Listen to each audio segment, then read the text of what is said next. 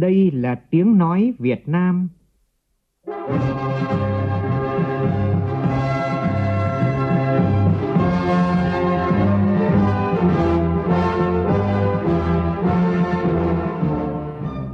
là tiếng nói Việt Nam, phát thanh từ Hà Nội, thủ đô nước Cộng hòa xã hội chủ nghĩa Việt Nam.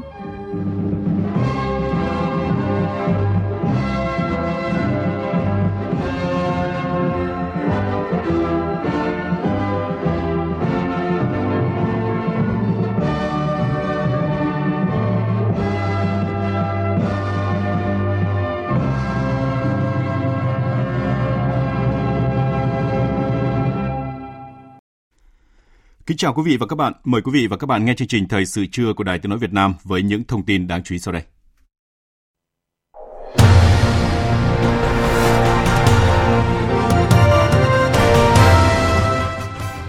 Thủ tướng Phạm Minh Chính chủ trì điều hành phiên họp chính phủ chuyên đề về pháp luật tháng 8. Chính phủ cũng vừa ra nghị quyết phiên họp thường kỳ tháng 7 và 7 tháng năm nay, trong đó yêu cầu nhanh chóng khống chế dịch COVID-19, hỗ trợ người dân và khôi phục lại các hoạt động phát triển kinh tế. Phát biểu khai mạc phiên họp thứ hai Ủy ban Thường vụ Quốc hội, Chủ tịch Quốc hội Vương Đình Huệ đề nghị khắc phục tình trạng khen thưởng theo kiểu gối đầu, chạy danh hiệu thi đua khen thưởng. Hàng trăm xe nông sản tại cửa khẩu Tân Thanh đang bị ùn ứ do phía Trung Quốc tạm ngừng thông quan. Trong phần tin thế giới, Hội đồng Bảo an Liên Hợp Quốc mở phiên họp đặc biệt về Afghanistan, kêu gọi thế giới đoàn kết lại để chấn áp nguy cơ khủng bố toàn cầu ở đây sau khi Taliban nắm quyền kiểm soát. Các đảng phái chính trị tại Malaysia họp bàn thành lập một chính phủ mới sau khi Thủ tướng Muhyiddin Yassin từ chức.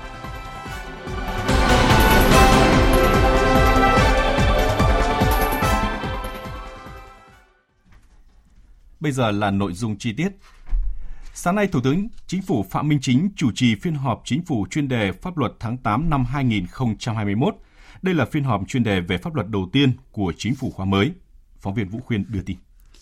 Phiên họp tập trung vào các nội dung dự án luật kinh doanh bảo hiểm sửa đổi, xây dựng luật sửa đổi bổ sung một số điều của luật tần số vô tuyến điện, nghị định về thu tiền cấp quyền sử dụng tần số vô tuyến điện, đấu giá, cấp phép chuyển nhượng quyền sử dụng tần số vô tuyến điện đối với băng tần, báo cáo về việc giả soát pháp luật để tháo gỡ khó khăn cho đầu tư kinh doanh trong điều kiện dịch COVID-19 diễn biến phức tạp. Thủ tướng Phạm Minh Chính nêu rõ, tập trung vào làm thể chế như giả soát vướng mắc của luật pháp, các quy định, luật do Quốc hội, nghị định, chỉ thị nghị quyết do chính phủ ban hành. Thủ tướng yêu cầu các bộ trưởng trực tiếp chỉ đạo và ưu tiên nhân lực cho nội dung này. Thủ tướng yêu cầu các bộ trưởng phát huy tối đa tinh thần trách nhiệm vì dân, vì nước, tập trung lãnh đạo, chỉ đạo toàn diện công tác, tập trung xây dựng thể chế, ba khâu đột phá chiến lược. Người đứng đầu chịu trách nhiệm. Thủ tướng nêu rõ chúng ta cần giả soát, bổ sung, hoàn thiện cho phù hợp với thực tiễn, khuyến khích các doanh nghiệp Việt Nam tham gia kinh doanh bảo hiểm, giảm thiểu tối đa thủ tục hành chính, phân cấp để quản lý, thiết kế các công cụ kiểm tra, thanh tra chuyên ngành. Cần bảo đảm tinh thần an sinh xã hội, quán triệt tinh thần không hy sinh vì an sinh xã hội để đổi lấy tăng trưởng đơn thuần. Cũng tại cuộc họp, Bộ Thông tin và Truyền thông trình bày đề nghị xây dựng luật sửa đổi, bổ sung một số điều của luật tần số vô tuyến điện, xây dựng nghị định về thu tiền cấp quyền sử dụng tần số vô tuyến điện, đấu giá, cấp phép chuyển nhượng quyền sử dụng tần số vô tuyến điện đối với băng tần. Sáng nay tại nhà Quốc hội khai mạc phiên họp lần thứ hai của Ủy ban Thường vụ Quốc hội diễn ra trong hai ngày. Ủy ban Thường vụ Quốc hội sẽ cho ý kiến vào bốn nội dung lớn, trong đó có cho ý kiến bước đầu về việc chuẩn bị kỳ họp thứ hai Quốc hội khóa 15. Phát biểu khai mạc phiên họp sáng nay, Chủ tịch Quốc hội Vương Đình Huệ đề nghị phải khắc phục cho được tình trạng khen thưởng theo kiểu gối đầu, chạy danh hiệu thi đua khen thưởng. Ủy ban Thường vụ cũng đề nghị chính phủ cần tiếp tục giả soát đối với việc bổ sung hình thức khen thưởng, huy chương thanh niên sung phong vẻ vang trong dự án luật thi đua khen thưởng sửa đổi. Phóng viên Lại Hoa phản ánh. Phát biểu khai mạc phiên họp, Chủ tịch Quốc hội Vương Đình Huệ nhấn mạnh việc nâng cao công tác xây dựng pháp luật, đồng thời siết chặt kỷ luật kỷ cương trong ban hành văn bản pháp luật, nhất là trách nhiệm người đứng đầu liên quan đến quá trình soạn thảo và thẩm tra dự án luật. Đối với dự án luật thi đua khen thưởng sửa đổi, đây là một trong những dự án luật đầu tiên trong công tác lập pháp của nhiệm kỳ Quốc hội khóa 15. Chủ tịch Quốc hội đề nghị phải cụ thể hóa nghị quyết Đại hội 13 của Đảng về tiếp tục đổi mới công tác thi đua khen thưởng. Sau khi sửa đổi luật, phải tạo chuyển biến rõ rệt trong thực hiện công tác thi đua khen thưởng trong thời kỳ công nghiệp hóa, hiện đại hóa đất nước. Công tác thi đua khen thưởng phải hướng đến cơ sở, chú trọng khen thưởng tập thể nhỏ, quan tâm khen thưởng cơ sở, vùng sâu, vùng xa, biên giới hải đảo. Đặc biệt phải khắc phục cho được tình trạng hình thức trong thi đua khen thưởng. Làm sao bây giờ chúng ta khắc phục được cái chuyện và khen thưởng bây giờ là theo cái kiểu của toàn gối đầu. Bác Hồ nói rằng là có thành tích đến đâu thì khen đến đó. Nhưng mình có tình hình trạng là đi tích lũy về cái thành tích để chúng ta khen. Rồi là có cái chuyện đó là tổ chức thì định hướng cho cái việc xây dựng thành tích của cá nhân. Thậm chí là nhường nhịn nhau trong các thi đua khen thưởng để mà có được thành tích thấp để chuẩn bị bước lên cái thành tích cao hơn. Khắc phục được cái chuyện mà trước đây ta đã nói mãi rồi. Kể cả trong lĩnh vực thi đua khen thưởng cũng chạy chạy danh hiệu bằng khen chạy giấy khen chạy ờ, anh hùng vân vân. Và thậm chí là có những trường hợp là vừa mới phong xong thì là đã phải xử lý rồi. Đối với việc bổ sung hình thức khen thưởng, huy chương thanh niên sung phong vẻ vang, chủ nhiệm Ủy ban pháp luật của Quốc hội Hoàng Thanh Tùng và Phó Chủ tịch Quốc hội Nguyễn Khắc Định cho rằng Huy chương thanh niên sung phong vẻ vang là hình thức cần thiết. Cái sự đóng góp, hy sinh sương máu của lực lượng thanh niên sung phong trong hai cuộc kháng chiến là rất lớn và đây cũng là chủ trương. Ban Bí thư đã có kết luận ờ, đồng ý chủ trương tặng thưởng huy chương thanh niên sung phong vẻ vang ờ, cho thanh niên sung phong hoàn thành nhiệm vụ các thời kỳ kháng chiến xây dựng bảo vệ Tổ quốc. Ban Bí thư có kết luận rồi thì tôi nghĩ là chính phủ không thể bỏ ra được, cho nên đề nghị là cứ xây dựng hai phương án, nêu các cái căn cứ cho nó thuyết phục chứ còn lực lượng thanh niên sung phong trong kháng chiến cũng hy sinh gian khổ lắm. Mà thanh niên sung phong vẻ vang với chiến sĩ vẻ vang thì có gì khác nhau đâu. Hiện nay ta đã tặng chiến sĩ vẻ vang rồi. Cũng trong sáng nay, cho ý kiến báo cáo của chính phủ về tình hình thực hiện chế độ chính sách bảo hiểm xã hội, quản lý và sử dụng quỹ bảo hiểm xã hội năm 2020, Ủy ban Thường vụ Quốc hội kiến nghị Quốc hội tiếp tục tăng cường giám sát việc thực hiện chính sách pháp luật về bảo hiểm xã hội, bảo hiểm thất nghiệp, đề nghị chính phủ có giải pháp đồng bộ quyết liệt trong việc phát triển đối tượng tham gia bảo hiểm xã hội, đặc biệt là nhóm đối tượng người lao động khu vực phi chính thức, nhóm tham gia bảo hiểm xã hội tự nguyện Bộ Lao động Thương binh và Xã hội khẩn trương trình chính phủ quyết định biện pháp xử lý tiền nợ bảo hiểm xã hội, bảo hiểm thất nghiệp, bảo hiểm y tế tồn động kéo dài. Bảo hiểm xã hội Việt Nam đẩy mạnh phát triển đối tượng tham gia bảo hiểm xã hội, giải quyết chi trả các chế độ bảo hiểm xã hội, bảo hiểm thất nghiệp, bảo hiểm y tế, đảm bảo chính xác, kịp thời, thuận tiện nhất cho người thụ hưởng.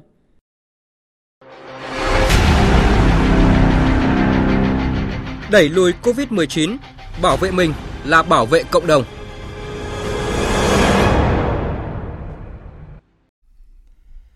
Nhanh chóng kiểm soát dịch COVID-19, đề xuất hỗ trợ doanh nghiệp sản xuất theo mô hình ba tại chỗ, một cung đường, hai điểm đến, chỉ đạo các tổ chức tín dụng tiếp tục hỗ trợ khách hàng bị ảnh hưởng bởi dịch COVID-19, hướng dẫn tổ chức học tập năm học 2021-2022 phù hợp với tình hình dịch bệnh COVID-19, không để người dân thiếu ăn, thiếu mặc, nhu yếu phẩm, đó là những nội dung quan trọng tại nghị quyết phiên họp chính phủ trực tuyến toàn quốc với các địa phương về tình hình kinh tế xã hội 7 tháng và tháng 7 năm nay.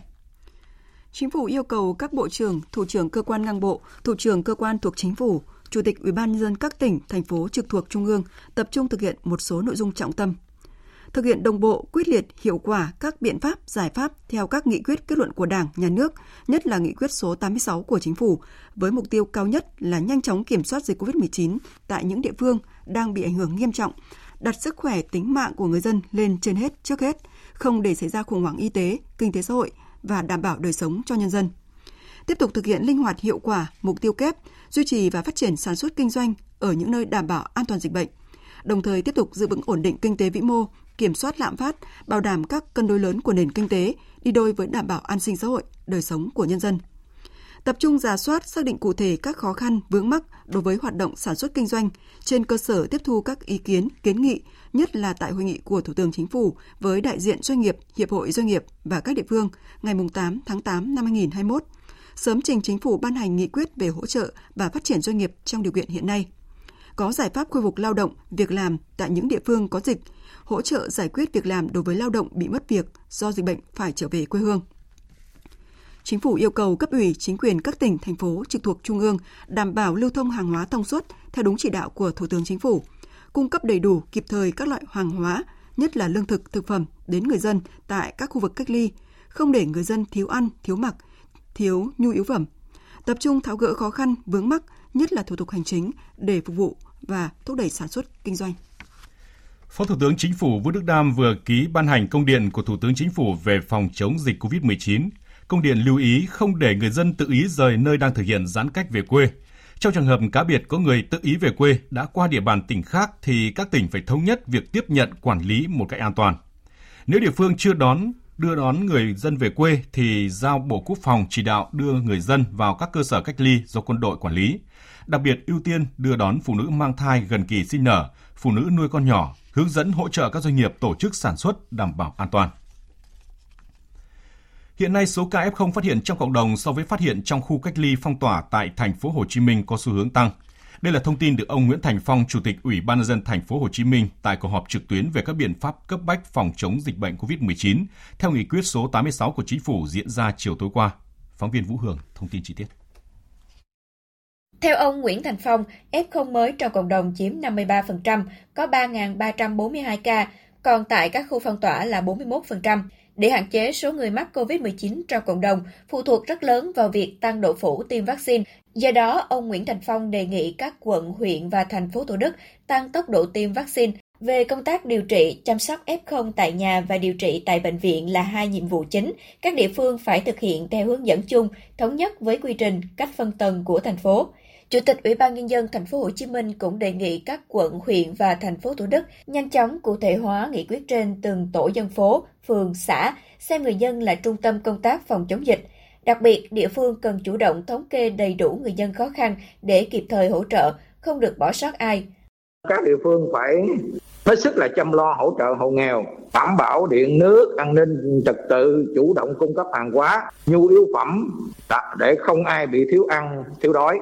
Đề nghị là phát huy mạnh mẽ cái vai trò của trung tâm tiếp nhận và hỗ trợ hàng hóa thiết yếu phục vụ người dân gặp khó khăn. Tại Đồng Nai tiếp tục ghi nhận nhiều ca mắc mới.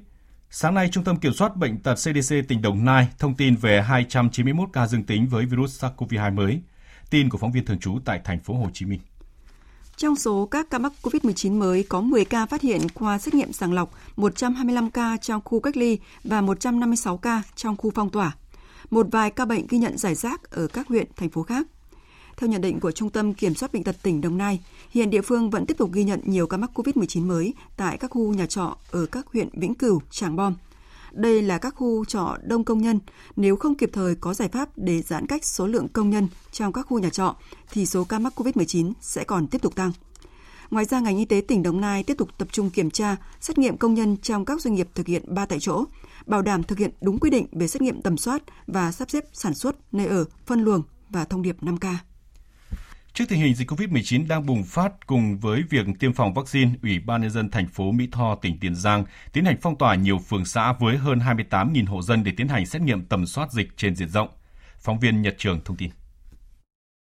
Thời gian phong tỏa được áp dụng từ 0 giờ ngày 18 tháng 8 đối với khu vực 1 gồm các phường phường 2, phường 3, phường 8, ấp Mỹ An, xã Mỹ Phong với hơn 13.300 hộ dân.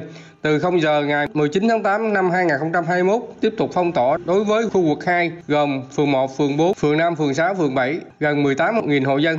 Việc phong tỏa được Ủy ban dân thành phố đưa ra đảm bảo nguyên tắc bên ngoài phong tỏa bên trong cách ly. Người dân trong khu vực phong tỏa ai ở yên nhà nấy, tạm dừng toàn bộ các hoạt động kinh tế xã hội. Ngoài hai khu vực phong tỏa trên, khu vực 3 gồm các xã phường còn lại sẽ bắt đầu tầm soát từ ngày 20 tháng 8 và phong tỏa tùy theo tình hình diễn biến dịch bệnh.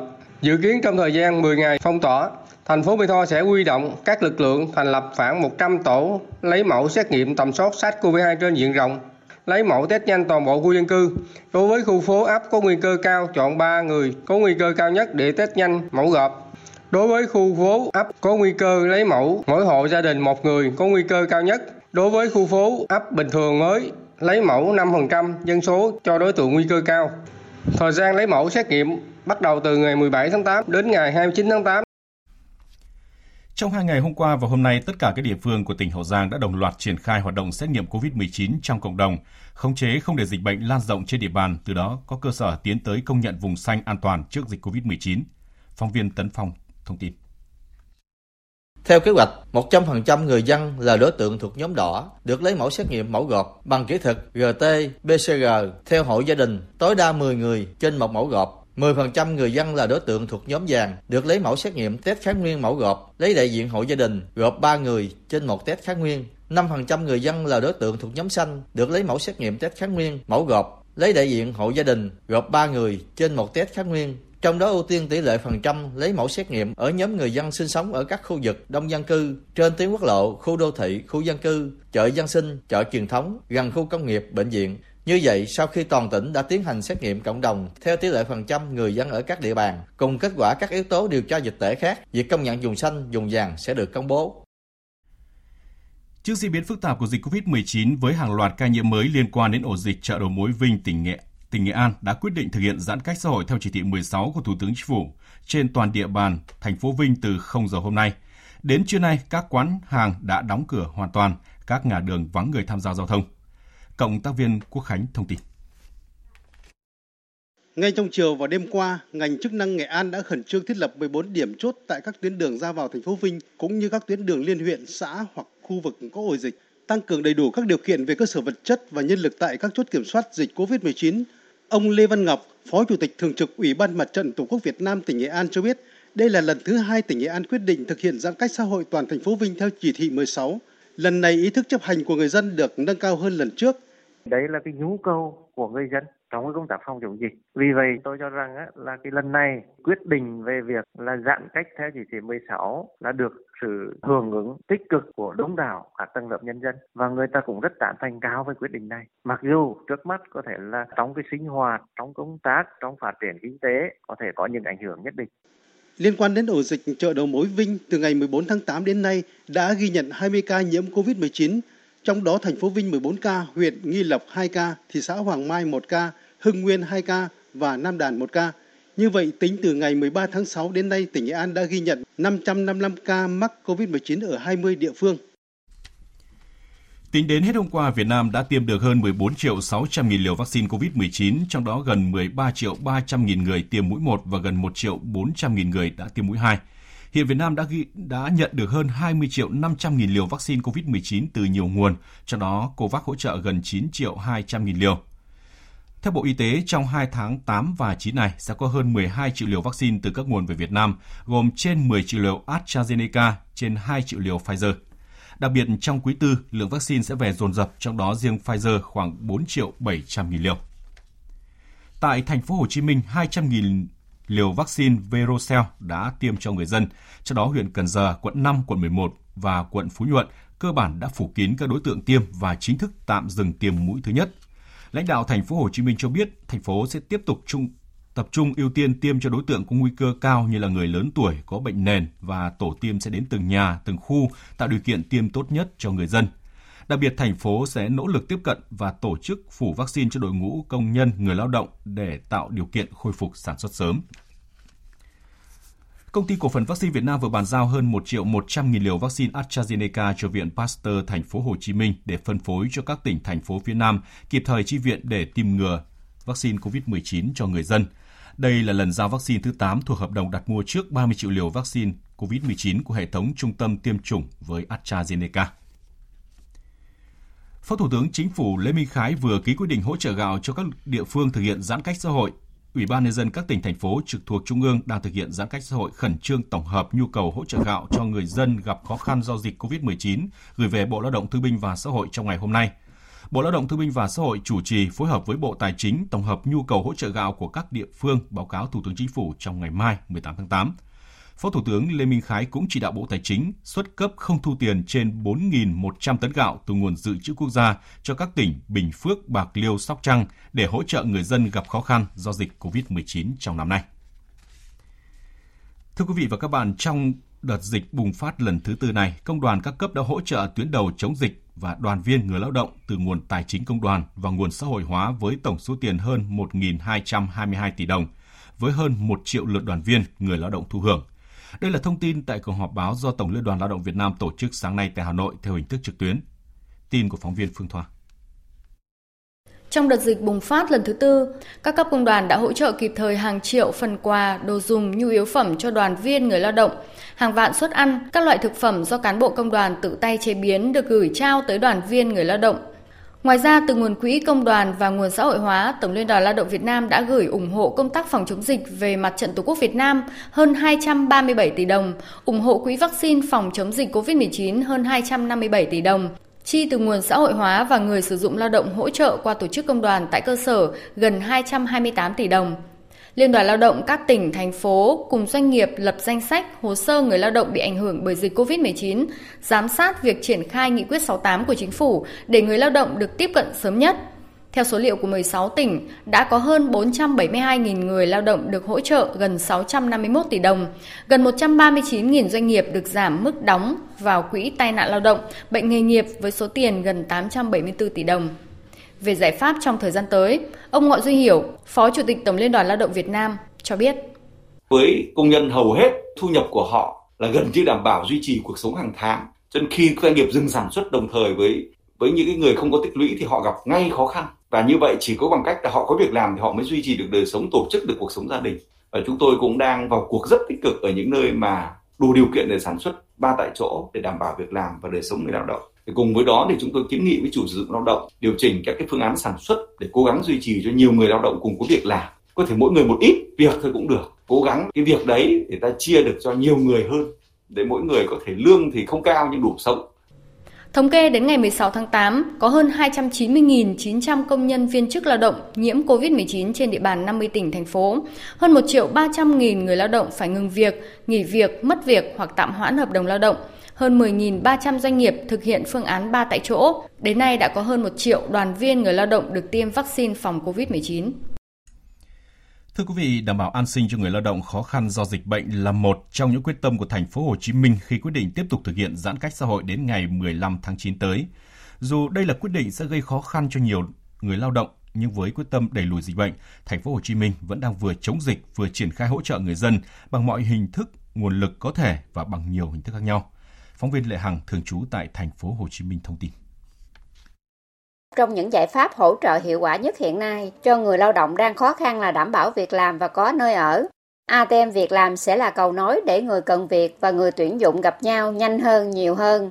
Vì nhiều doanh nghiệp thì hiện nay đang cần tuyển lao động nhưng cũng khó tuyển trong thời điểm này. Trong khi một bộ phận người lao động đang mắc kẹt ở quê không thể quay lại thành phố Hồ Chí Minh để làm việc, ATM nhà trọ sẽ kết nối giới thiệu những người cần hỗ trợ chỗ ở với những người có nhà trọ cộng đồng. Vì hiện nay nhiều gia đình hảo tâm sẵn sàng hỗ trợ chỗ ở tạm thời cho những người gặp khó khăn không có chỗ ở. Với hai fanpage trên mạng xã hội Facebook, ATM Việc làm cộng đồng và ATM nhà trọ cộng đồng cùng các số điện thoại riêng biệt, mô hình ATM nhà trọ cộng đồng và ATM Việc làm cộng đồng của trung tâm hoạt động hoàn toàn miễn phí góp phần cùng thành phố san sẻ khó khăn hỗ trợ bà con yếu thế để từ đó ổn định đời sống của người dân duy trì sản xuất kinh doanh của doanh nghiệp. Ông Nguyễn Thanh Hân, Giám đốc Trung tâm Công tác Xã hội Thanh thiếu niên thuộc Trung ương Hội Liên hiệp Thanh niên Việt Nam chia sẻ đối với cái ATM việc làm cộng đồng á, là nhiều cái doanh nghiệp hiện tại cần cái người lao động nhưng họ không biết tìm bằng cách nào. Là về cái nhà trọ cũng vậy có nhiều anh chị em ở trong các cái nhóm mà cộng đồng họ cũng nói là ước gì mà họ có cái kênh thì họ sẽ cho mượn những cái nhà của họ trong một thời gian nhất định hỗ trợ cho bà con. Tất nhiên là không giúp được cho tất cả các bà con của chúng ta hiện tại nhưng ít ra chúng ta có thể khơi mào được. Sau đó thì có nhiều đơn vị nhiều tổ chức sẽ làm như chúng tôi và nó lan tỏa ra. Cùng với thành phố Hồ Chí Minh, thành phố Nha Trang, tỉnh Khánh Hòa đang triển khai chương trình trao túi an sinh tặng người dân gặp khó khăn trong thời gian thực hiện giãn cách xã hội triệt để. Thành phố sẽ hỗ trợ gần 12.000 hộ dân là những gia đình nghèo, cận nghèo gặp khó khăn do đại dịch COVID-19. Tin của phóng viên Thái Bình tại miền Trung. Mỗi hộ dân được trao một phần quà trị giá 300.000 đồng, tổng kinh phí hỗ trợ là hơn 3 tỷ rưỡi đồng từ ngân sách địa phương. Cùng với việc trao quà hỗ trợ, địa phương còn gửi kèm thư ngỏ của lãnh đạo thành phố Nha Trang kêu gọi người dân chung sức, chung lòng thực hiện việc phòng chống dịch bệnh. Thành phố Nha Trang cũng công bố các số điện thoại đường dây nóng để người dân liên hệ cứu trợ hoặc phản ánh những việc bất cập trong công tác phòng chống dịch. Nói về túi quà, ông Hồ Văn Mừng, Bí thư Thành ủy Nha Trang, tỉnh Khánh Hòa cho biết cái phần quà gồm có các cái nhu yếu phẩm gạo đường mắm muối rồi đồ hộp để phục vụ cho thời gian giãn cách kèm theo cấp phát gọi là cái túi an sinh đó đó là thương họ gửi cho bà con để tuyên truyền để bà con thông cảm bà con chia sẻ với thành phố để chấp hành nghiêm để thực hiện cái giãn cách xã hội toàn thành phố. Chuyển sang một số tin kinh tế đáng chú ý. Nhằm tháo gỡ khó khăn cho tiêu thụ lúa gạo trong bối cảnh dịch COVID-19 đang diễn biến phức tạp, Bộ Công Thương vừa kiến nghị Thủ tướng Chính phủ chỉ đạo một số giải pháp. Theo kiến nghị, Bộ Giao thông Vận tải sẽ chủ trì phối hợp với Bộ Y tế và các bộ ngành địa phương có liên quan sớm xây dựng và báo cáo phương án luồng xanh cho vận tải đường thủy, đảm bảo yêu cầu về phòng chống dịch COVID-19 nhưng giải tỏa được ách tắc hiện nay. Tổng công ty Tân Cảng Sài Gòn sớm mở lại tất cả các máng đóng rút gạo trong thời gian sớm nhất nhằm giảm bớt tình trạng ùn tắc container xuất khẩu gạo và cân nhắc về phí phụ thu để tạo thuận lợi cho xuất khẩu trong bối cảnh dịch COVID-19 do bến phà này là một trong những bến chính chuyên đóng hàng gạo bằng container. Hiện nay, nông lâm thủy sản vẫn là những mặt hàng xuất khẩu quan trọng của Việt Nam sang thị trường Maroc, đặc biệt nông sản, nông sản chế biến có đóng góp sấp xỉ 60% tổng kim ngạch xuất khẩu của Việt Nam. Tiềm năng xuất khẩu nông sản sang thị trường này còn rất lớn, tuy nhiên đối với các mặt hàng có nhiều nước cùng sản xuất như gạo, hạt tiêu, quế và hồi thì vấn đề cạnh tranh về giá đang là bài toán khó đặt ra cho các doanh nghiệp Việt Nam. Để gỡ khó cho doanh nghiệp, ông Đỗ Việt Phương, trưởng cơ quan thương vụ Việt Nam tại Maroc, có một vài lưu ý các doanh nghiệp. Cái xu hướng tiêu dùng gạo ờ, ở các cái nước châu Phi và đặc biệt là Tây Phi thì càng ngày nó nó càng tăng và đặc biệt là trong cái bối cảnh Covid hiện nay thì cái ngành nông nghiệp của nhiều nước bị ảnh hưởng thế còn cái này là một trong những cái mà khó khăn đối với thị trường Maroc cả gạo và thóc thì, thì thuế đều rất cao. Gạo đồ thì nó thấp hơn một chút nhưng mà cái à, năng lực cung ứng của Việt Nam thì nó cũng hạn chế bởi vì là cái lượng nhà máy sản xuất gạo đồ chúng ta ít. Thế và cái giá thì cũng không cạnh tranh so với một số nước trong đó như Ấn Độ. Giá gạo đồ người ta rẻ hơn mình một vài chục đô một tấn. Liên quan đến việc hàng trăm xe nông sản xuất khẩu đang bị ùn ứ tại cửa khẩu Tân Thanh do phía Trung Quốc tạm ngừng thông quan, sáng nay các lực lượng chức năng phía Trung Quốc đã tổ sẽ tổ chức họp và sẽ có quyết định chính thức về thời gian tạm dừng thông quan tại cửa khẩu này. Trước đó hôm qua, Trung Quốc đột ngột thông báo tạm dừng tiếp nhận thủ tục và hàng hóa nhập khẩu từ Việt Nam sang cửa khẩu qua cửa khẩu Tân Thanh khiến khoảng 200 xe hàng, chủ yếu là nông sản bị ách tắc. Duy Thái, phóng viên Đài tiếng nói Việt Nam thường trú khu vực Đông Bắc thông tin. Chi cục Hải quan Tân Thanh, Cục Hải quan tỉnh Lạng Sơn cho biết, từ hôm qua, phía Trung Quốc đã tạm ngừng làm thủ tục cho hàng hóa từ Việt Nam. Hiện phía bạn vẫn chưa có quyết định chính thức về thời gian tạm dừng thông quan hàng hóa xuất nhập khẩu tại đây. Bà Đào Thu Lan, Chi cục trưởng Chi cục Hải quan Tân Thanh, Cục Hải quan tỉnh Lạng Sơn thông tin thêm. Họ đưa ra cái cách thức và cái phương pháp quản lý mới của người ta trong cái thời điểm mà dịch bệnh đang rất phức tạp và đảm bảo công tác phòng chống dịch của phía Trung Quốc thôi. Họ cũng không thông báo là tạm dừng đến bao giờ Ủy ban dân tỉnh giao cho ban quản lý kinh tế cửa khẩu là đơn vị đầu mối về cái việc trao đổi thông tin và có cái trách nhiệm báo cáo cái kết quả hội đàm xin ý kiến chỉ đạo của lãnh đạo Ủy ban dân tỉnh Lạng Sơn. Trước khi chuyển sang phần tin thế giới là những thông tin thời tiết đáng chú ý.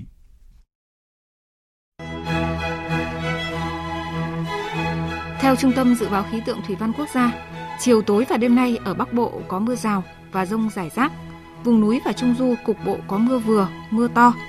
Trong mưa rông có khả năng xảy ra lốc xét và gió giật mạnh. Nguy cơ xảy ra lũ quét, sạt lở đất và ngập úng cục bộ tại các tỉnh miền núi. Trong khi đó, ở khu vực từ Nghệ An đến Phú Yên có nắng nóng, có nơi có nắng nóng gay gắt với nhiệt độ cao nhất phổ biến 35 đến 37 độ, có nơi trên 37 độ. Do ảnh hưởng của nắng nóng và gió Tây Nam gây hiệu ứng phơn nên có nhiều nguy cơ xảy ra cháy nổ và hỏa hoạn ở khu vực dân cư do nhu cầu sử dụng điện tăng cao và nguy cơ cao cháy rừng ở các tỉnh Trung Bộ. Cảnh báo cấp độ rủi ro thiên tai do nắng nóng cấp 1.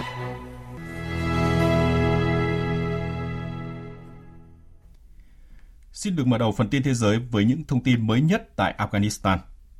Tối qua theo giờ Việt Nam, Hội đồng Bảo an Liên Hợp Quốc tổ chức một phiên họp đặc biệt về tình hình tại Afghanistan – Tổng thư ký Liên Hợp Quốc Antonio Guterres kêu gọi thế giới đoàn kết lại để chấn áp nguy cơ khủng bố toàn cầu ở Afghanistan sau khi Taliban nắm quyền kiểm soát Kabul.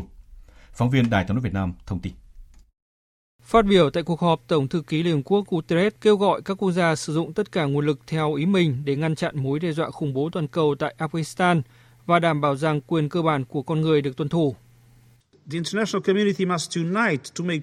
Cộng đồng quốc tế phải đoàn kết để đảm bảo Afghanistan không bị sử dụng làm nền tảng hoặc nơi trú ẩn cho các tổ chức khủng bố một lần nữa. Tôi kêu gọi Hội đồng Bảo an và toàn thể cộng đồng quốc tế hãy sát cánh cùng nhau, cùng hợp tác và hành động. Đại sứ Mỹ tại Liên Hợp Quốc Linda Thomas Greenfield cũng kêu gọi bảo vệ các quyền của phụ nữ và trẻ em gái tại Afghanistan các cuộc tấn công nhằm vào dân thường hoặc các đối tượng dân sự phải được dừng lại. Các quyền con người và quyền tự do cơ bản của tất cả công dân Afghanistan, đặc biệt là phụ nữ, trẻ em gái và thành viên của các nhóm thiểu số phải được tôn trọng. Trong khi đó, đại sứ Afghanistan tại Liên Hợp Quốc Isaac Zai kêu gọi Liên Hợp Quốc không công nhận bất kỳ chính quyền nào nắm quyền thông qua bạo lực, đồng thời thúc giục thành lập một chính phủ chuyển tiếp toàn diện. We have an opportunity Chúng ta có cơ hội để ngăn chặn bạo lực thêm nữa, ngăn Afghanistan rơi vào một cuộc nội chiến và trở thành một quốc gia bị bỏ rơi. Do đó, Hội đồng Bảo an nên sử dụng mọi biện pháp để kêu gọi loại trừ bạo lực ngay lập tức và tôn trọng nhân quyền cũng như luật nhân đạo quốc tế. Cuộc họp khẩn được triệu tập gấp rút tại trụ sở của Liên Hợp Quốc ở New York sau khi các tay súng Taliban tiến vào thủ đô Kabul của Afghanistan vào hôm 15 tháng 8. Trong diễn biến liên quan, Tổng thống Mỹ Joe Biden hôm qua có bài phát biểu đầu tiên về tình hình ở Afghanistan sau khi Taliban chiếm được thủ đô Kabul, khẳng định ông không hối tiếc về quyết định rút quân đội Mỹ khỏi đây. Phóng viên Phạm Huân, thường trú tại Mỹ tiếp tục thông tin. Tổng thống Biden thừa nhận về chính phủ Afghanistan sụp đổ diễn ra nhanh hơn dự kiến. Tuy nhiên, điều này là trách nhiệm của giới lãnh đạo và quân đội Afghanistan và việc rút quân đội Mỹ khỏi Afghanistan là một quyết định đúng đắn. Tổng thống Biden nhấn mạnh Chúng ta tới Afghanistan gần 20 năm trước với các mục tiêu rõ ràng, tìm những kẻ đã tấn công Mỹ vào ngày 19 tháng 1 năm 2001 và đảm bảo rằng Ankara sẽ không thể sử dụng Afghanistan làm căn cứ để tấn công Mỹ. Chúng ta đã thực hiện điều này. Lợi ích quốc gia duy nhất của chúng ta ở Afghanistan luôn là ngăn ngừa một cuộc tấn công khủng bố ở Mỹ. Tổng thống Biden nhấn mạnh, ưu tiên của Mỹ hiện nay là sơ tán một cách an toàn hàng nghìn nhân viên và công dân Mỹ, cũng như những người Afghanistan có thị thực di cư đặc biệt với sự trợ giúp của hàng nghìn binh sĩ Mỹ. Trong lúc này, cảnh tượng loạn lạc tại Kabul khi người dân Afghanistan tìm mọi cách rời bỏ đất nước sau khi lực lượng Taliban quay lại nắm quyền, khiến cộng đồng quốc tế lo ngại, đồng thời cho rằng đây là một thất bại lịch sử đáng hổ tẹn, thẹn của phương Tây. Tin của Quang Dũng, phóng viên Đài tiếng nói Việt Nam thường trú tại Pháp theo dõi khu vực Tây Âu.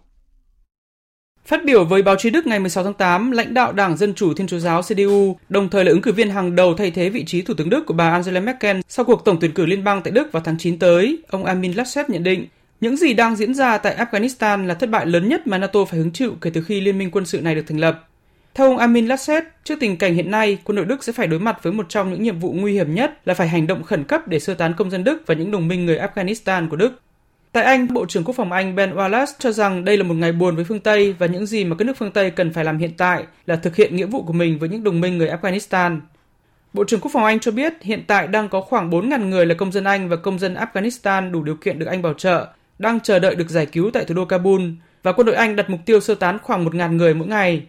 Cùng lúc đó, thủ lĩnh công đảng đối lập tại Anh, ông Keir Starmer tiếp tục thúc giục Thủ tướng Anh Boris Johnson phải hành động khẩn cấp và quyết liệt để thể hiện vai trò lãnh đạo của nước Anh vào thời điểm này. Tôi không nghĩ sự thương cảm là thực sự giúp ích vào lúc này, nhưng tình hình ở Afghanistan quả thực là choáng váng và bi kịch. Chúng ta đang chứng kiến ngay trước mắt mình sự tan rã của những tiến bộ và hy sinh trong suốt 20 năm qua. Là quốc gia cùng Mỹ dẫn đầu chiến dịch can thiệp quân sự vào Afghanistan cách đây hai thập kỷ, đồng thời tham dự tích cực vào các hoạt động quân sự tại quốc gia này trong những năm qua, hiện tại chính phủ Anh đang đối mặt với rất nhiều chỉ trích. Chủ tịch Ủy ban Đối ngoại của Hạ viện Anh ông Tom Tugendhat cho rằng Thất bại ở Afghanistan là thảm họa chính sách lớn nhất của Vương quốc Anh kể từ sau cuộc khủng hoảng kênh đào Suez năm 1956.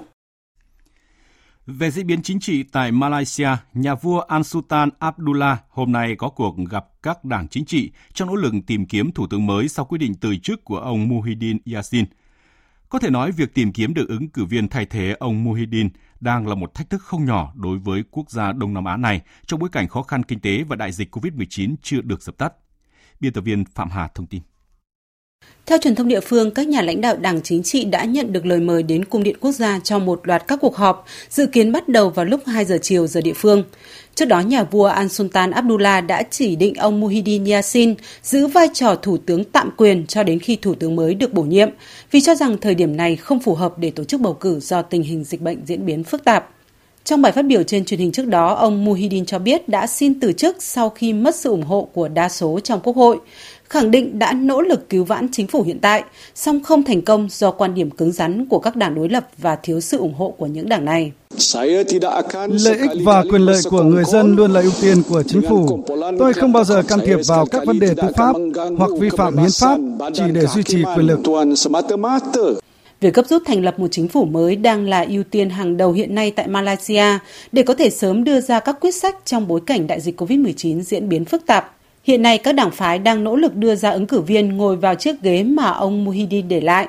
Nhưng dù là ai, họ cũng không thể tránh khỏi thực tế là hiện nay không có một đảng phái chính trị nào ở Malaysia đóng vai trò chi phối. Bất cứ chính phủ nào cũng phải hình thành trên cơ sở liên minh. Do vậy, chính trưởng Malaysia sẽ lại chứng kiến những màn vận động hành lang và thảo luận giữa các đảng nhằm tập hợp đủ sự ủng hộ cần thiết. Nhiều người dân Malaysia hy vọng một chính phủ mới được thành lập để giải quyết những khó khăn của đất nước. Tôi hy vọng có những gương mặt mới. Hãy để cho thế hệ mới đứng lên để mang đến diện mạo mới cho đất nước. Chúng tôi cần sức sống mới, ý tưởng mới, năng lượng mới để làm thay đổi đất nước. Với 17 tháng cầm quyền đầy biến động, ông Muhyiddin có thời gian nắm quyền ngắn nhất của một nhà lãnh đạo Malaysia. Với việc ông từ chức đã mở ra cơ hội cho một số ứng cử viên tiềm năng, nhưng những cuộc khủng hoảng mà Malaysia phải đối mặt vẫn còn đó. Đây cũng sẽ là những thách thức không nhỏ cho vị tân thủ tướng mới đang được người dân Malaysia kỳ vọng sẽ giúp mang lại nguồn sinh khí mới cho quốc gia Đông Nam Á này. Tòa án đặc biệt xét xử tội ác Khmer Đỏ tại Campuchia vừa mở phiên tòa phúc thẩm cuối cùng đối với khiêu Samphon, cựu thủ lĩnh Khmer Đỏ duy nhất còn sống. Khieu Samphon bị bắt từ ngày 19 tháng 11 năm 2007 và tháng 8 năm 2014, Khieu Samphon bị tòa án đặc biệt xét xử tội ác Khmer Đỏ tuyên mức án tù trung thân vì tội ác chống lại loài người, tội chỉ đạo giết người, đàn áp chính trị và những hành vi vô nhân đạo. Tiếp đó, tháng 11 năm 2018, Khieu Samphon bị tuyên án phạm các tội ác chống lại loài người và tội diệt chủng. Sau phiên xử phúc thẩm, tòa án tối cao thuộc tòa án đặc biệt này dự kiến sẽ ra phán quyết cuối cùng vào quý tư năm tới. Đây là tòa án đặc biệt tại Campuchia do Liên Hợp Quốc và chính phủ Campuchia lập ra từ năm 2006 nhằm xét xử tội ác của các thủ lĩnh Khmer Đỏ gây ra dưới thời diệt chủng. Con số tử vong do trận động đất ở Haiti tiếp tục tăng khi có ít nhất 1.400 người tử vong và 6.000 người bị thương. Phạm Huân, phóng viên Đài tiếng Việt Nam thường trú tại Mỹ đưa tin. Trận động đất đã phá hủy hàng nghìn ngôi nhà khiến nhiều người lâm vào hoàn cảnh không có nơi cư trú. Nhiều bệnh viện, trường học và nhà thờ cũng bị phá hủy hoặc hư hỏng nặng. Trong khi đó, nhiều bệnh viện đang trong tình trạng quá tải và thiếu thuốc men và thiết bị điều trị. Công tác tìm kiếm và cứu hộ các nạn nhân của trận động đất ở Haiti vẫn đang tiếp tục được triển khai khi vẫn còn rất nhiều người bị mất tích. Thủ tướng Ariel Henry đã ban bố tình trạng khẩn cấp trên cả nước trong vòng một tháng và cho biết các chuyến xe hỗ trợ của chính phủ đã bắt đầu di chuyển tới các khu vực bị ảnh hưởng nặng nề. Giám đốc điều hành UNICEF Henrietta Ford cho biết nhu cầu nhân đạo ở Haiti là rất lớn với người dân đang thiếu thốn chăm sóc y tế, nước sạch và nơi cư trú. Mỹ, Mexico, Cộng hòa Dominica, Chile và một số nước khác đã gửi viện trợ nhân đạo và các đội tìm kiếm và cứu hộ tới giúp Haiti.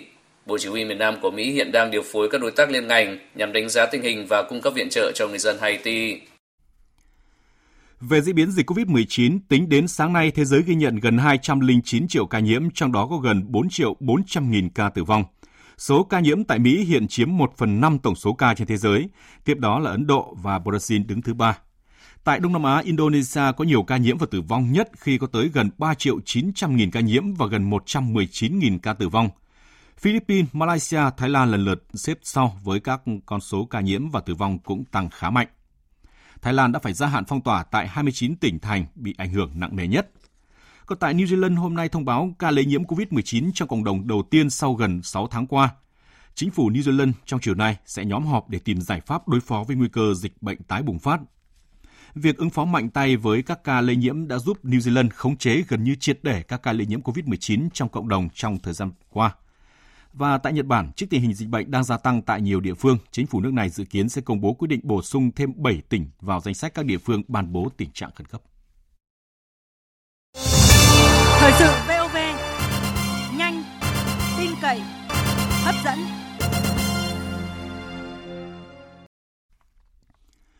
Thưa quý vị và các bạn, sự bùng phát của đợt dịch COVID-19 lần thứ tư khiến thị trường lao động rơi vào trạng thái biến động khó lường, tỷ lệ thất nghiệp, thiếu việc làm tăng mạnh. Chỉ tính riêng trong quý 2 năm nay, gần 1,2 triệu người thất nghiệp và khoảng 1,1 triệu người thiếu việc làm. Thu nhập bình quân của người lao động giảm 226.000 đồng một tháng. Dự báo những con số này tiếp tục gia tăng do làn sóng dịch chuyển lao động tự phát cuối tháng 7 và vừa qua đã lên đến hơn 100.000 người và 50.000 người khác đã được các tỉnh thành đón về quê, trong khi nhiều địa phương vẫn đang tiếp tục thực hiện giãn cách xã hội. Làm sao để đảm bảo việc làm cho người lao động trong bối cảnh dịch bệnh và làm thế nào để người bị mất việc, ngưng việc có thể nhanh chóng quay trở lại thị trường lao động khi dịch COVID-19 được kiểm soát đẩy lùi. Đây là nội dung được đề cập trong loạt bài giữ việc làm cho lao động trong và sau đại dịch được các phóng viên Hà Nam và Kim Thanh khảo sát tại Hà Nội và một số địa phương lân cận. Bài 1 có nhan đề Thất nghiệp, thiếu việc làm gia tăng. Mời quý vị và các bạn cùng nghe. Dịch COVID-19 xuất hiện từ đầu năm 2020, đặc biệt là đợt dịch lần thứ tư bùng phát vào cuối tháng 4 năm nay đã không chỉ lấy đi việc làm, ảnh hưởng đến sinh kế của nhiều lao động tự do trong khu vực phi chính thức, mà còn khiến cuộc sống của những lao động trong khu vực chính thức như giáo viên mầm non, hướng dẫn viên du lịch, lái xe, công nhân rơi vào cảnh mất việc, nhận hỗ trợ của nhà nước. Đợt dịch vừa rồi thì uh, giáo viên mầm non ở những trường tư thục của chúng em phải nghỉ việc không lương, tạm dừng hợp đồng lao động. Chúng em lại à, nuôi con nhỏ, có những giáo viên lại còn phải đi thuê trọ. Bởi vì là chúng tôi đón khách nước ngoài vào Việt Nam cho nên là công việc bị đình trệ hết. Sau đấy thì là công ty tôi đóng cửa hoàn toàn bởi vì bởi vì là cũng không có khách. Sau đấy thì chúng tôi cũng cố gắng để xoay sở. Ờ, tôi chuyển sang tôi làm bảo hiểm, buôn bán online để qua ngày. Trong thời gian chờ đợi khách du lịch trở lại thì mình tìm kiếm một cái công việc trong thời gian ngắn làm ờ, tạm thời, nhận lời vào công ty ngắn ngày để mình làm việc. Tất cả là vì cuộc sống. Trong cái đợt dịch vừa rồi, công ty của chúng tôi là đặc thù là kinh doanh vận tải ờ, công cộng cắt giảm đến 80% các phương tiện nên là ảnh hưởng rất lớn đến thu nhập của cá nhân tôi cũng như toàn thể công nhân của công ty. Nó càng diễn ra hết lần 2 đến lần 3 chúng tôi là quá sức và chúng tôi gặp rất là nhiều khó khăn. Hai năm rồi là chúng tôi không có thu nhập xoay sở theo chấp vá, làm được cái gì ra được đồng nào, gọi là ấm trong ngày hôm đó thôi. Chia sẻ của người lao động ở Hà Nội, Thái Nguyên và Quảng Ninh mà quý vị và các bạn vừa nghe chỉ là số ít trong hàng triệu lao động bị mất việc làm, phải nghỉ giãn việc, nghỉ luân phiên, bị giảm giờ làm và giảm thu nhập do ảnh hưởng của dịch COVID-19. Từ đầu năm đến nay, ảnh hưởng của đợt dịch COVID-19 lần thứ tư đã ảnh hưởng nghiêm trọng tới thị trường lao động. Chính phủ một lần nữa phải thực hiện quyết liệt các biện pháp giãn cách, cách ly, khoanh vùng dập dịch, khiến thị trường lao động rơi vào trạng thái biến động khó lường. Nhiều doanh nghiệp, cơ sở sản xuất kinh doanh không còn khả năng chống đỡ với dịch bệnh nên bắt buộc phải cắt giảm lao động. Do vậy, tỷ lệ thất nghiệp, thiếu việc làm tăng mạnh. Cụ thể trong quý 2 năm nay, số người thất nghiệp trong độ tuổi lao động là gần 1,2 triệu người, tăng hơn 87.000 người so với quý trước. Tỷ lệ thất nghiệp trong độ tuổi lao động là 2,62%, trong đó tỷ lệ thất nghiệp ở khu vực thành thị là 3,36%.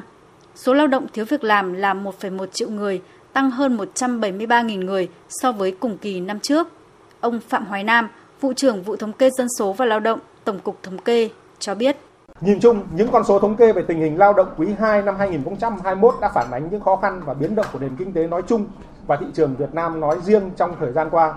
Kết quả lao động, việc làm quý 2 cho thấy thị trường lao động chưa có dấu hiệu khả quan.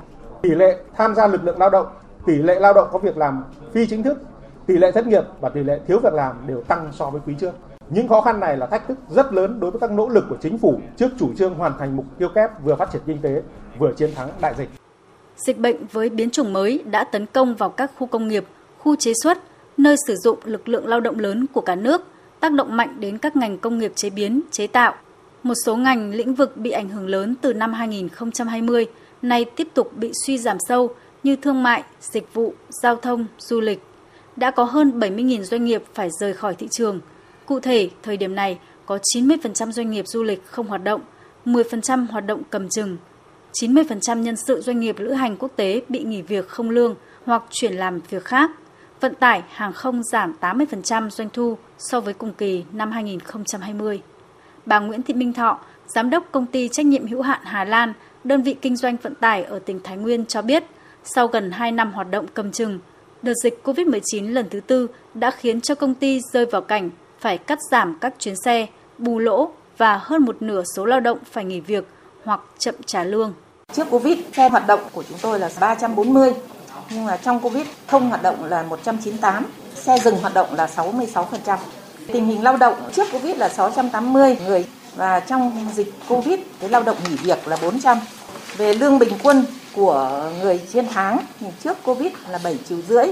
Trong Covid tính tất cả các phụ cấp của chúng tôi là 6 triệu mốt đối với cái người lao động đang làm việc. Về tình hình kinh doanh so với trước Covid là kinh doanh giảm 69%. Đối mặt với dịch COVID-19, đã cho thấy rõ hơn, sớm hơn những thách thức mà thị trường lao động Việt Nam phải nỗ lực để vượt qua. Đại dịch không chỉ tác động tới thị trường lao động, khiến số lượng và chất lượng việc làm bị giảm sút, mà còn làm thay đổi cả phương thức làm việc cũng như tạo sự dịch chuyển mạnh mẽ trên thị trường lao động từ khu vực chính thức sang khu vực phi chính thức. Xu hướng này dự báo sẽ tiếp tục diễn ra trong quý 3 và những tháng tiếp theo, nên không chỉ việc làm của người lao động mà nhu cầu nhân sự của doanh nghiệp cũng sẽ tiếp tục gặp khó khăn. Do vậy, cùng với việc giữ chân người lao động trong điều kiện dịch bệnh, ngay từ bây giờ cần chuẩn bị các phương án hỗ trợ, đào tạo để người lao động quay lại thị trường khi dịch được kiểm soát, đẩy lùi. Thưa quý vị và các bạn, mất việc làm, phải nghỉ giãn việc, nghỉ luân phiên, bị giảm giờ làm, giảm thu nhập. Thực tế này chưa có dấu hiệu dừng lại khiến đời sống và việc làm của người lao động gặp khó khăn hơn bao giờ hết. Vậy làm sao để giữ việc làm cho người lao động trong điều kiện dịch bệnh và làm thế nào để người mất việc, bị ngưng việc có thể nhanh chóng quay trở lại thị trường lao động khi dịch COVID-19 được kiểm soát? Đây là nội dung sẽ được đề cập trong phần 2 của loạt bài viết với nhan đề Giữ việc làm cho lao động trong và sau đại dịch. Mời quý vị và các bạn đón nghe. Tiếp tục chương trình là trang tin đầu tư tài chính và bản tin thể thao.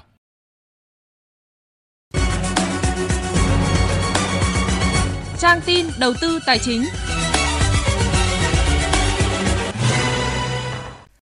Thưa quý vị và các bạn, Thủ tướng chỉ đạo đẩy nhanh tiến độ thực hiện và giải ngân kế hoạch đầu tư công năm 2021. Giá vàng bật tăng trở lại, thị trường chứng khoán có dấu hiệu hạ nhiệt. Đó là những thông tin có trong trang tin đầu tư tài chính hôm nay. Sau đây là những thông tin chi tiết. Thị trường vàng trong nước, công ty vàng bạc đá quý Sài Gòn niêm yết giá vàng SJC mua vào ở mức là 56 triệu 650 000 đồng một lượng, bán ra 57 triệu 350 000 đồng một lượng, tăng 100 000 đồng ở cả hai chiều mua và bán. Giá vàng giao ngay trên sàn Kitco ở mức 1.787 đô la Mỹ một ounce, tăng 8,5 đô la Mỹ mỗi ounce so với cuối giờ chiều ngày hôm qua. Ngân hàng Nhà nước hôm nay công bố tỷ giá trung tâm ở mức 23.158 đồng một đô la Mỹ. Giá mua đô la Mỹ tại các ngân hàng hiện nằm trong khoảng từ 22.705 đồng đến 22.740 đồng một đô la Mỹ, còn bán ra ở mức là 22.920 đồng đến 22.948 đồng một đô la Mỹ. Tiếp theo là thông tin diễn biến trên thị trường chứng khoán. Kết thúc phiên giao dịch sáng, VN Index giảm 1,06 điểm, đạt 1.369,9 điểm. HN Index giảm 0,27 điểm, đạt 343,46 điểm. Thưa quý vị và các bạn, doanh nghiệp cần vốn lớn và dài hạn, nhất là các doanh nghiệp đầu tư cơ sở hạ tầng như là BOT, muốn thoát lệ thuộc kênh tín dụng truyền thống là ngân hàng, nhưng tìm đến kênh huy động vốn từ trái phiếu thì lại vẫn chưa lưu thông. Trong khi đó, vẫn còn tình trạng doanh nghiệp cố tình bóp méo thông tin, lừa đảo nhà đầu tư mua trái phiếu phát hành mà chưa đủ các yếu tố đảm bảo. Mâu thuẫn này trên thị trường trái phiếu doanh nghiệp Việt Nam được các chuyên gia phân tích tại tọa đàm trực tuyến với chủ đề là cân bằng lợi ích giữa nhà phát hành và nhà đầu tư. Sự kiện do tạp chí Kinh tế Việt Nam, VN Economy tổ chức mới đây. Năm 2020, lượng trái phiếu doanh nghiệp phát hành đạt gần 430.000 tỷ đồng, cao hơn mức 330.000 tỷ đồng của trái phiếu chính phủ. Doanh nghiệp đã có thể lựa chọn kênh dẫn vốn là trái phiếu với nguồn vốn chung và dài hạn, lãi suất ổn định. Đó là điều kiện để doanh nghiệp mạnh dạn đầu tư vào cơ sở hạ tầng, đầu tư vào sản xuất kinh doanh và có tính chất dài hạn, từ đó giúp nền kinh tế phát triển.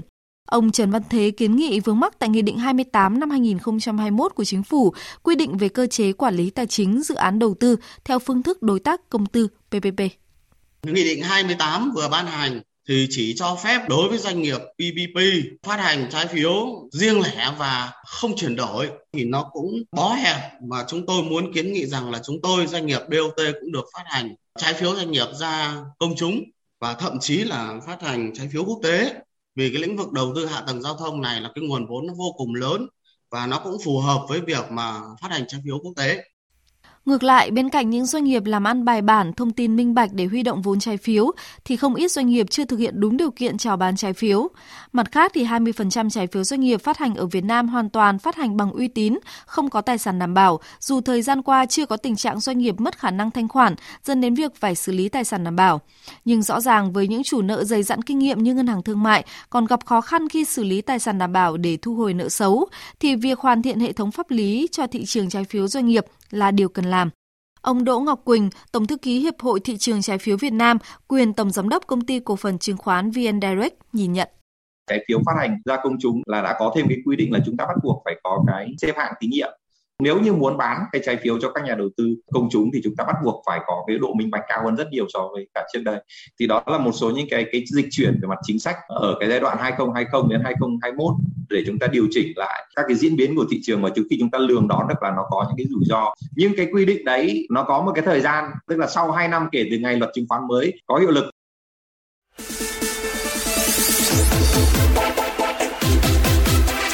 Bản tin thể thao. Bản tin thể thao.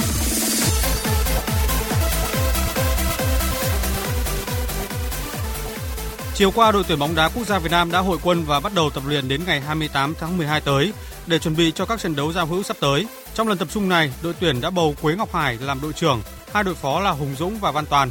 Đội sẽ có hai trận giao hữu từ thiện với U22 Việt Nam vào ngày 23 và 27 tháng 12 theo chia sẻ của huấn luyện viên Park Hang-seo, đợt tập trung này đội tuyển Việt Nam hướng tới 4 mục tiêu quan trọng là kiểm tra đánh giá phong độ, tình hình chấn thương của các cầu thủ.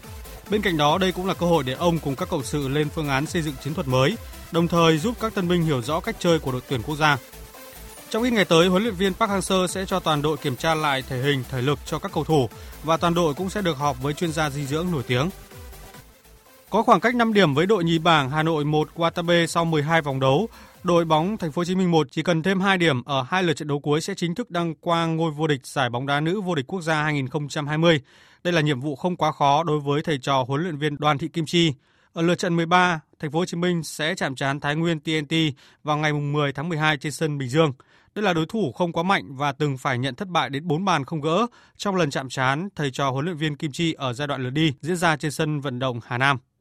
Chuyển sang thông tin giải bóng rổ chuyên nghiệp Việt Nam VBA Final 2020. Thầy trò huấn luyện viên Kevin Jokus đã có được chiến thắng xứng đáng trước Thăng Long Warriors. Ở hiệp đấu cuối cùng, Thăng Long Warriors đã triển khai lối chơi tấn công tốt hơn và đã có lúc chỉ còn cách đối thủ 9 điểm. Dù vậy, sau đó Sài Gòn Hớt đã lấy lại thế trận.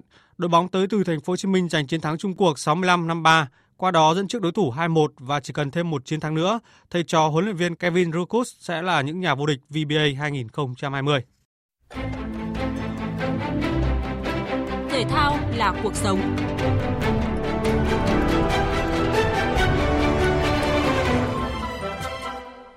Chuyển sang thông tin thể thao quốc tế đáng chú ý, đêm qua Tottenham Hotspur tiếp Arsenal ở trận cầu tâm điểm của vòng 11 giải bóng đá ngoại hạng Anh và đánh bại đối thủ trong trận đấu mà cầu thủ người Hàn Quốc Song Hye-min tỏa sáng. Trung cuộc Tottenham thắng Arsenal 2-0. Trong các trận đấu còn lại, Liverpool đè bẹp Wolverhampton với tỷ số 4-0 ở Anfield. Ở trận đấu sớm thì Leicester xuất sắc vượt qua chủ nhà Selfish United với bàn thắng ở phút 90 của James Ferry. Như vậy các đội bóng lớn của ngoại hạng Anh đều trải qua một vòng đấu thành công. Cộng với các kết quả của ngày thứ Bảy thì các đại gia như Manchester United, Chelsea, Manchester City, Tottenham, Liverpool và Leicester đều giành chọn 3 điểm. Với kết quả này, bảng xếp hạng ngoại hạng Anh ở vòng 11 không có nhiều bất ngờ. Tottenham và Liverpool vẫn đang cùng nhau ngự trị ở những vị trí cao nhất với cùng 24 điểm, trong đó đội bóng của huấn luyện viên Mourinho xếp trên đương kim vô địch nhờ hiệu số tốt hơn. Chuyển sang thông tin giải đua xe công thức 1 F1 bất ngờ đã xảy ra tại GP Sacher khi đội Mercedes gặp nhiều sự cố, còn Sergio Perez đã có chiến thắng chặng đầu tiên trong sự nghiệp của mình. Dù gặp bất lợi khi xuất phát ở vị trí thứ hai ở bên phải đường đua, vị trí không thuộc làn đua chính, nơi độ bám đường hơn Thế nhưng Russell lại có pha xuất phát rất tốt. Tuy nhiên xe của Russell đã bị thay nhầm lốp và khiến anh chỉ về đích thứ 9. Tận dụng tốt nhất sự cố của đội Mercedes là tay đua đội Racing Point Sergio Perez. Mặc dù khởi đầu không hề thuận lợi, tụt xuống vị trí cuối cùng, nhưng những nỗ lực sau đó của tay đua người Mexico cộng với cả những sai lầm trong chiến thuật của đối thủ đã giúp anh vươn lên dẫn đầu. Sau 87 vòng đua, Sergio Perez đã cán đích đầu tiên, qua đó có chiến thắng chặng đầu tiên trong sự nghiệp của mình. Dự báo thời tiết Hôm nay các khu vực trên cả nước đều có mưa, đặc biệt là về chiều tối và đêm. Trong mưa rông có khả năng xảy ra lốc xét và gió giật mạnh. Đặc biệt, khu vực miền núi và trung du Bắc Bộ đề phòng có mưa to, nguy cơ xảy ra lũ quét, sạt lở đất và ngập úng cục bộ tại các tỉnh miền núi. Trong khi đó, từ Nghệ An đến Phú Yên có nắng nóng, có nơi có nắng nóng gai gắt. Bây giờ là dự báo nhiệt độ các khu vực. Phía Tây Bắc Bộ nhiệt độ từ 24 đến 32 độ, riêng Nam Sơn La, Hòa Bình cao nhất 32 đến 34 độ. Phía Đông Bắc Bộ và Thanh Hóa nhiệt độ từ 25 đến 34 độ, có nơi trên 34 độ. Khu vực Nghệ An đến Thừa Thiên Huế nhiệt độ từ 26 đến 37 độ, phía Nam có nơi trên 37 độ. Khu vực từ Đà Nẵng đến Bình Thuận, phía Bắc 24 đến 37 độ, có nơi trên 37 độ, phía Nam 31 đến 34 độ. Khu vực Tây Nguyên từ 20 đến 33 độ. Khu vực Nam Bộ nhiệt độ từ 23 đến 34 độ, có nơi trên 34 độ. Khu vực Hà Nội nhiệt độ từ 26 đến 34 độ, có nơi trên 34 độ. Dự báo thời tiết biển. Bắc Vịnh Bắc Bộ và Nam Vịnh Bắc Bộ có mưa rào và rông vài nơi, tầm nhìn xa trên 10 km, gió Đông Nam đến Nam cấp 4, cấp 5. Vùng biển từ Quảng Trị đến Quảng Ngãi, không mưa, tầm nhìn xa trên 10 km, gió Đông Nam đến Nam cấp 3, cấp 4. Vùng biển từ Bình Định đến Ninh Thuận, không mưa, tầm nhìn xa trên 10 km, gió nhẹ. Vùng biển từ Bình Thuận đến Cà Mau, vùng biển từ Cà Mau đến Kiên Giang, khu vực Bắc Biển Đông và khu vực giữa Biển Đông có mưa rào và rông vài nơi, tầm nhìn xa trên 10 km, gió nhẹ. Khu vực Nam Biển Đông và khu vực quần đảo Trường Sa thuộc tỉnh Khánh Hòa có mưa rào và rông vài nơi. Từ ngày mai có mưa rào và rông rải rác. Trong cơn rông có khả năng xảy ra lốc xoáy và gió giật mạnh. Tầm nhìn xa trên 10 km, giảm xuống từ 4 đến 10 km trong mưa, gió nhẹ. Khu vực quần đảo Hoàng Sa thuộc thành phố Đà Nẵng có mưa rào và rông vài nơi, tầm nhìn xa trên 10 km, gió nhẹ. Vịnh Thái Lan có mưa rào và rông vài nơi, gió Tây cấp 3, cấp 4. Quý vị và các bạn đang nghe chương trình Thời sự trưa của Đài Tiếng Nói Việt Nam. Bây giờ chúng tôi xin tóm lược một số tin chính vừa phát. Sáng nay chủ trì phiên họp chính phủ chuyên đề về pháp luật tháng 8, Thủ tướng Chính phủ Phạm Minh Chính cho biết, nhiệm kỳ này chính phủ tập trung xây dựng thể chế như giả soát vướng mắc của luật pháp, các quy định, luật do Quốc hội, nghị định, chỉ thị, nghị quyết do chính phủ ban hành. Phát biểu khai mạc phiên họp Ủy ban Thường vụ Quốc hội sáng nay, Chủ tịch Quốc hội Vương Đình Huệ đề nghị phải khắc phục cho được tình trạng khen thưởng theo kiểu gối đầu, chạy danh hiệu thi đua khen thưởng. Ủy ban Thường vụ Quốc hội cũng đề nghị chính phủ cần tiếp tục giả soát đối với việc bổ sung hình thức khen thưởng huy chương thanh niên sung phong vẻ vang trong dự án luật thi đua khen thưởng sửa đổi. Trong đợt dịch bùng phát lần thứ tư này, công đoàn các cấp đã hỗ trợ tuyến đầu chống dịch và đoàn viên người lao động từ nguồn tài chính công đoàn và nguồn xã hội hóa với tổng số tiền hơn 1.222 tỷ đồng, với hơn 1 triệu lượt đoàn viên người lao động thụ hưởng. Hội đồng Bảo an Liên Hợp Quốc tối qua tổ chức một phiên họp đặc biệt về tình hình tại Afghanistan. Tổng thư ký Liên Hợp Quốc Antonio Guterres kêu gọi thế giới đoàn kết lại để chấn áp nguy cơ khủng bố toàn cầu ở Afghanistan sau khi Taliban nắm quyền kiểm soát Kabul. Nhà vua Malaysia An Sultan Abdullah hôm nay có cuộc gặp các đảng chính trị trong nỗ lực tìm kiếm thủ tướng mới sau quyết định từ chức của ông Muhyiddin Yassin. Có thể nói việc tìm kiếm được ứng cử viên thay thế ông Muhyiddin cũng đang là một thách thức không nhỏ đối với quốc gia Đông Nam Á này trong bối cảnh khó khăn kinh tế và đại dịch Covid-19 chưa được dập tắt. Chương trình thời sự trưa đến đây là hết. Chương trình do các biên tập viên Đức Hưng, Minh Châu, Thanh Trường, Thu Hòa cùng kỹ thuật viên Nguyễn Mến phối hợp sản xuất và thực hiện, chịu trách nhiệm nội dung Lê Hằng.